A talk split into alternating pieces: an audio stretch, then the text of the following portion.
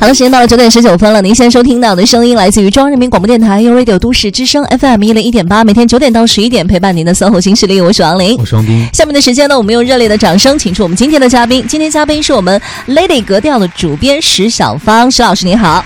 您好，观众、听众朋友们，大家好，欢迎石老师。哎，石老师是一个特别让很多人，特别是姑娘们都羡慕的职业。对呀，Lady 格调的主编呐，然后有这么多的机会，然后啊，可以见到明星啊，然后可以见到很多的，就是我们所谓的那种大场面、高大上的场面。而且一提到时尚杂志的主编，我想所有的人都会联想到前几年那个小说改编的电影啊，穿 Prada 的恶魔。真的，我今天我今天来的时候，就是没有见到石老师之前，我脑子里面出现那。个样子其实就是那种，然后在嗯石老师刚当时不在休息区的时候，我跟我搭档说，我说哎石老师真的是特别有亲和力啊，和我们想的那个时尚杂志。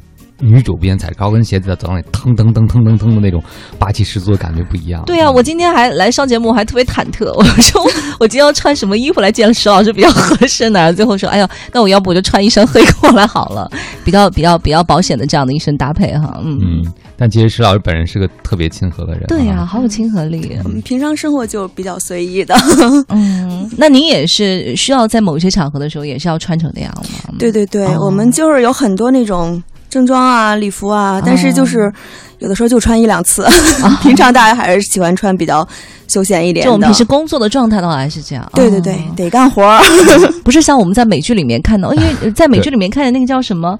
贝利的那个、那个、那个、那个、那个剧的时候，他不是也是进入到一家大的那个时尚的公司里头去吗？感觉好像每个人平时工作的时候也要穿的特别、特别那种才行。嗯，可能每个公司的文化不一样，像我们就是比较随意，可以放点比较正式的衣服在办公室，然后出去的时候马上换上。嗯，我我就想到了我们刚才在直播间试耳机亮的时候，那个石老师专门跟我说说，哎呀，做广播好哈，不用化妆，不用那个 什么。对对对对对，特别舒服。是的。嗯，那您是怎么进入到这个时尚主编，不是包括做杂志这个圈子？对，因为你好像是学国际政治的，是不是啊？啊，对对对啊，我大学的专业学的国际政治，像我的同学很多都是从事。跟外交相 外交官，没错没错，因为今年不是美国大选吗？我们当时那个两千年的时候也赶上一届美国大选，整个半年的时间我们就追踪这件事情，然后论文分析各个什么各个党派，然后后面的什么智囊团什么的。所以说，其实进入这个行业也是非常非常的偶然。嗯，因为大学期间呢，我就是经常去那个北京盲校去看那边的孩子们。有一天呢，我就是跟他们去那个香山爬。山，然后正好碰到那个《教育报》的一个一个主任记者，他去哎，然后就采访这些孩子们。后来他就说：“要不你来我们这儿实习吧？”正好赶上实习的时间嘛，我就去那儿实习了。哎，觉得还挺有意思的。然后记得那个当时我采访的第一个对象呢，是当时我们那个。呃，主任他有事儿，他没法去采访。我说那我帮你去吧，反正我也没什么事儿。嗯，然后我就去帮他去采访了。然后那个男孩是那个北大的，然后在学校里还嗯风云人物是吗？对对对，当时他就是嗯可以去斯坦福读书嘛，然后自己放弃了，然后创业什么的。然后后来这个男孩就成了我的老公啊。嗯，特别反转太意外了，因为我当时看你说这个男孩说那个眼光和说一般人不太一样，我还想多问一句，特别特别奇怪，这是我的第一个专访的对象。第一个专访对象是你老公，是 太可爱了。然后对，因为后来第二个采访对象也比较有意思，就是也是在实习的时候，嗯，当时那个汤晓明先生在做那本《富爸爸穷爸爸》那本书，然后我的宿舍的一个我同宿舍的女孩呢，在他们公司实习。然后他说：“要不去做做这个吧，还蛮有意思的。”然后我是第一个做这个这个这个专访的，当时写了一篇文章，就是关于那个财商的，就第一次在媒体上出现“财商”这个字儿，然后我就写这篇文章，当时就上了那个头版头条，然后有很多媒体转载嘛。那时候你多大？嗯，那时候二十，就也刚毕业，对对，没毕业，没毕业呢，对，在上学的时候，嗯嗯。然后我觉得这个事情可能就是决定了我将来的那个职业的选择吧。嗯。然后前天的时候，我还见到那个呃唐晓明先生，因为他有一本新书要出版了，然后我还跟他见了一面。然后因为十六年没有见了，然后走之前我跟我老公说：“哎呀，我说这个一定要见一下的，因为这个这个渊源太深了。”然后那个我说你是我第一个采访的，然后汤汤总是我第二个采访的，然后他就有点开玩笑说：“哎，将来一定要防火防盗防记者。”然后其实十六年就是变化挺大的。之前那个像十六年前汤总提出来这个“富爸爸”这种这种财商的理念，还是一种财富数字上的增长，是真正的那个富人。但现在他的那个想法也有一些变化，他说。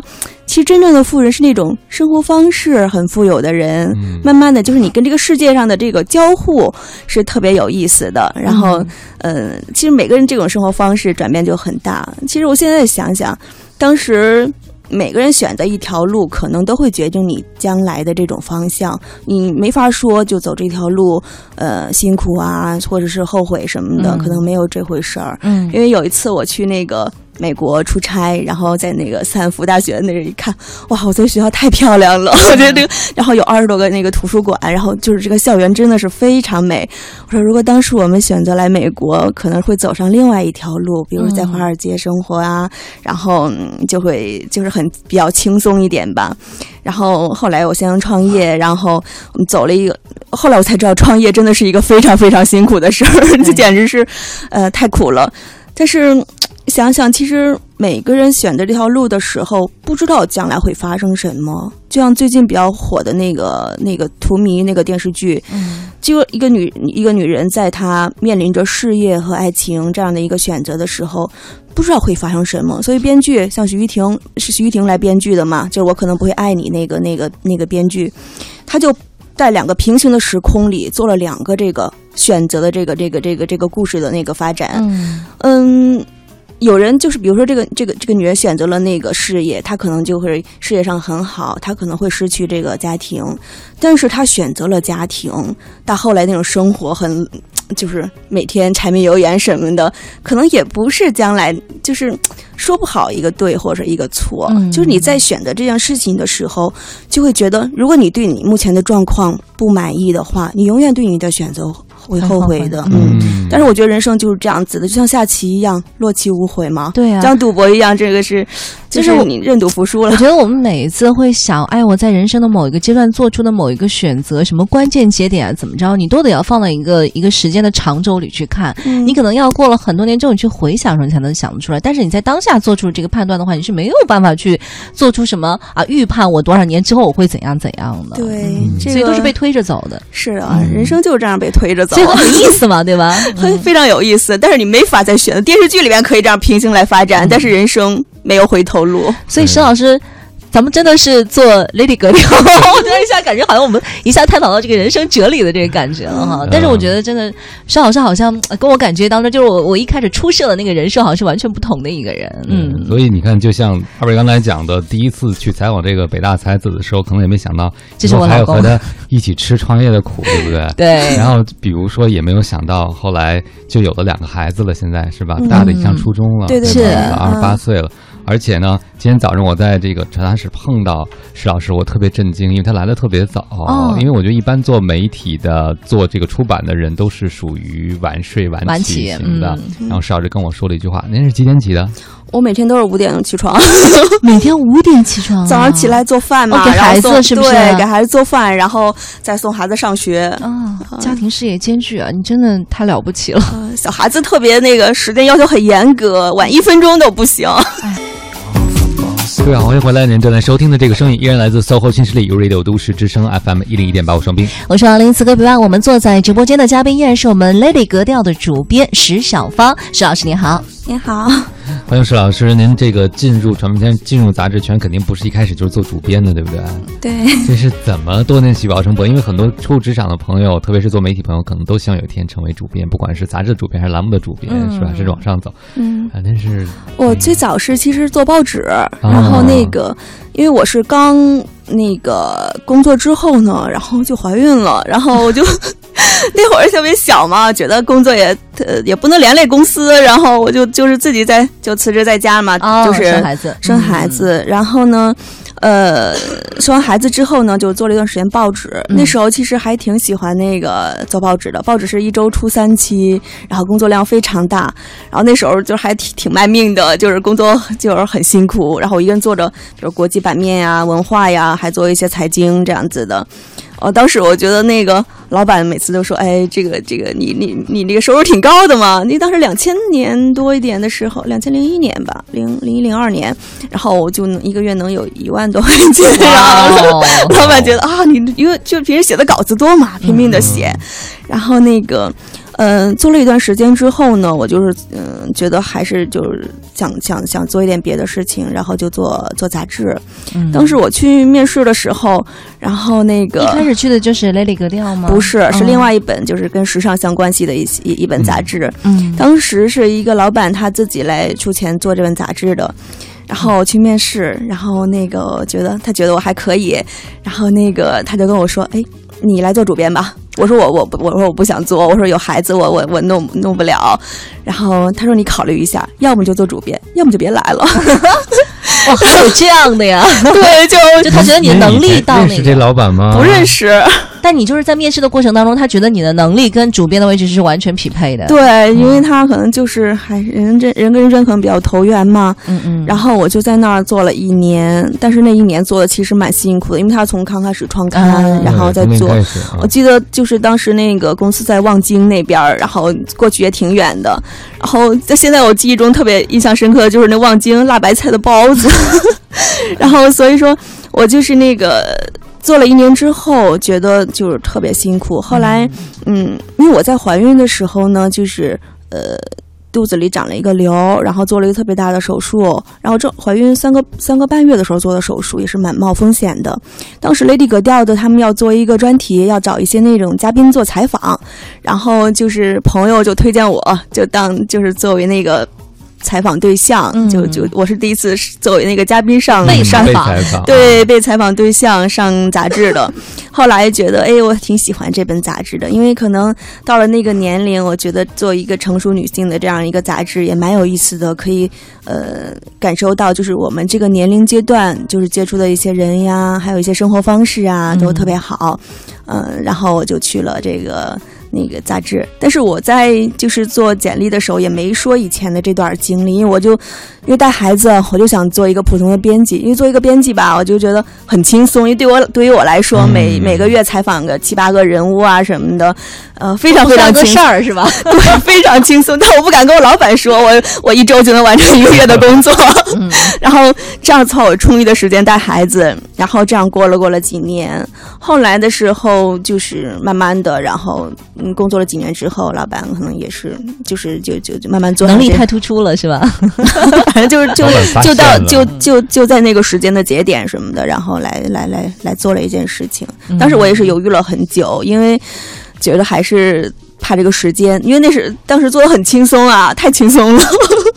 老板发现，哎，居然有人活儿不够干，那怎么能行呢？是吧？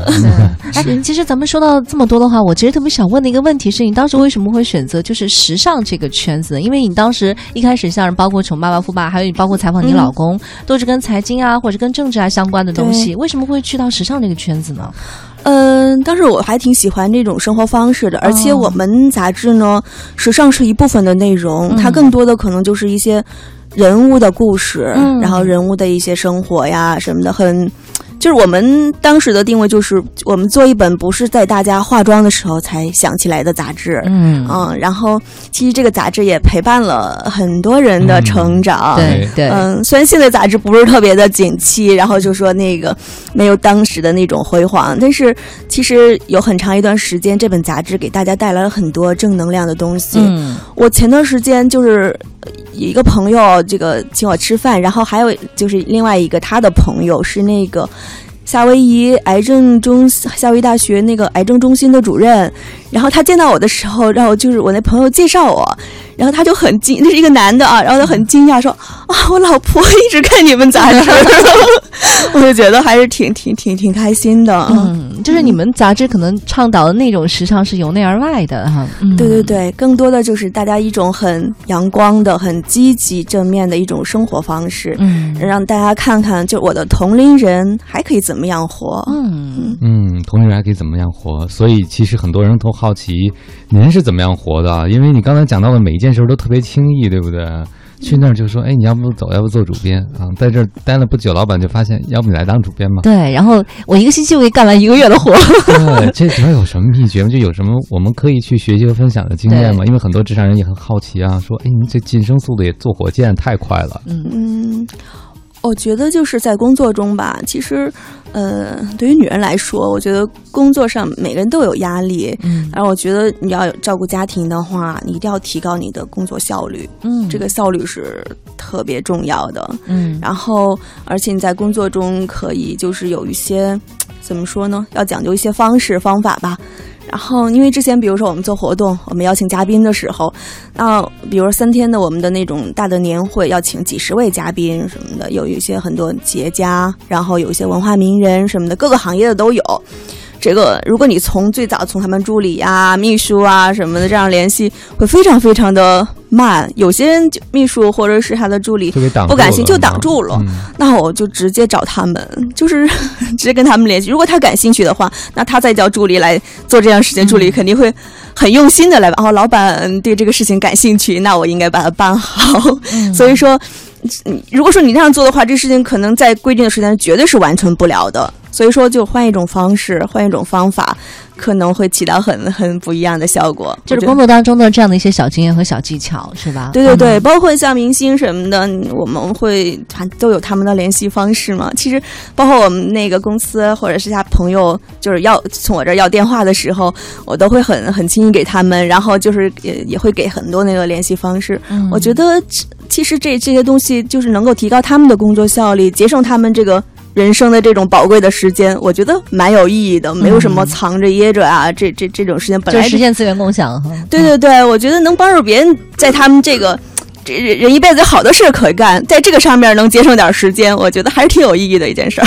大令，我们一会儿计划一下想要谁的电话。不是 我我我刚刚脑袋里面不灵不灵不灵不灵列了好多个小名单了，好多鲜肉浮到眼前。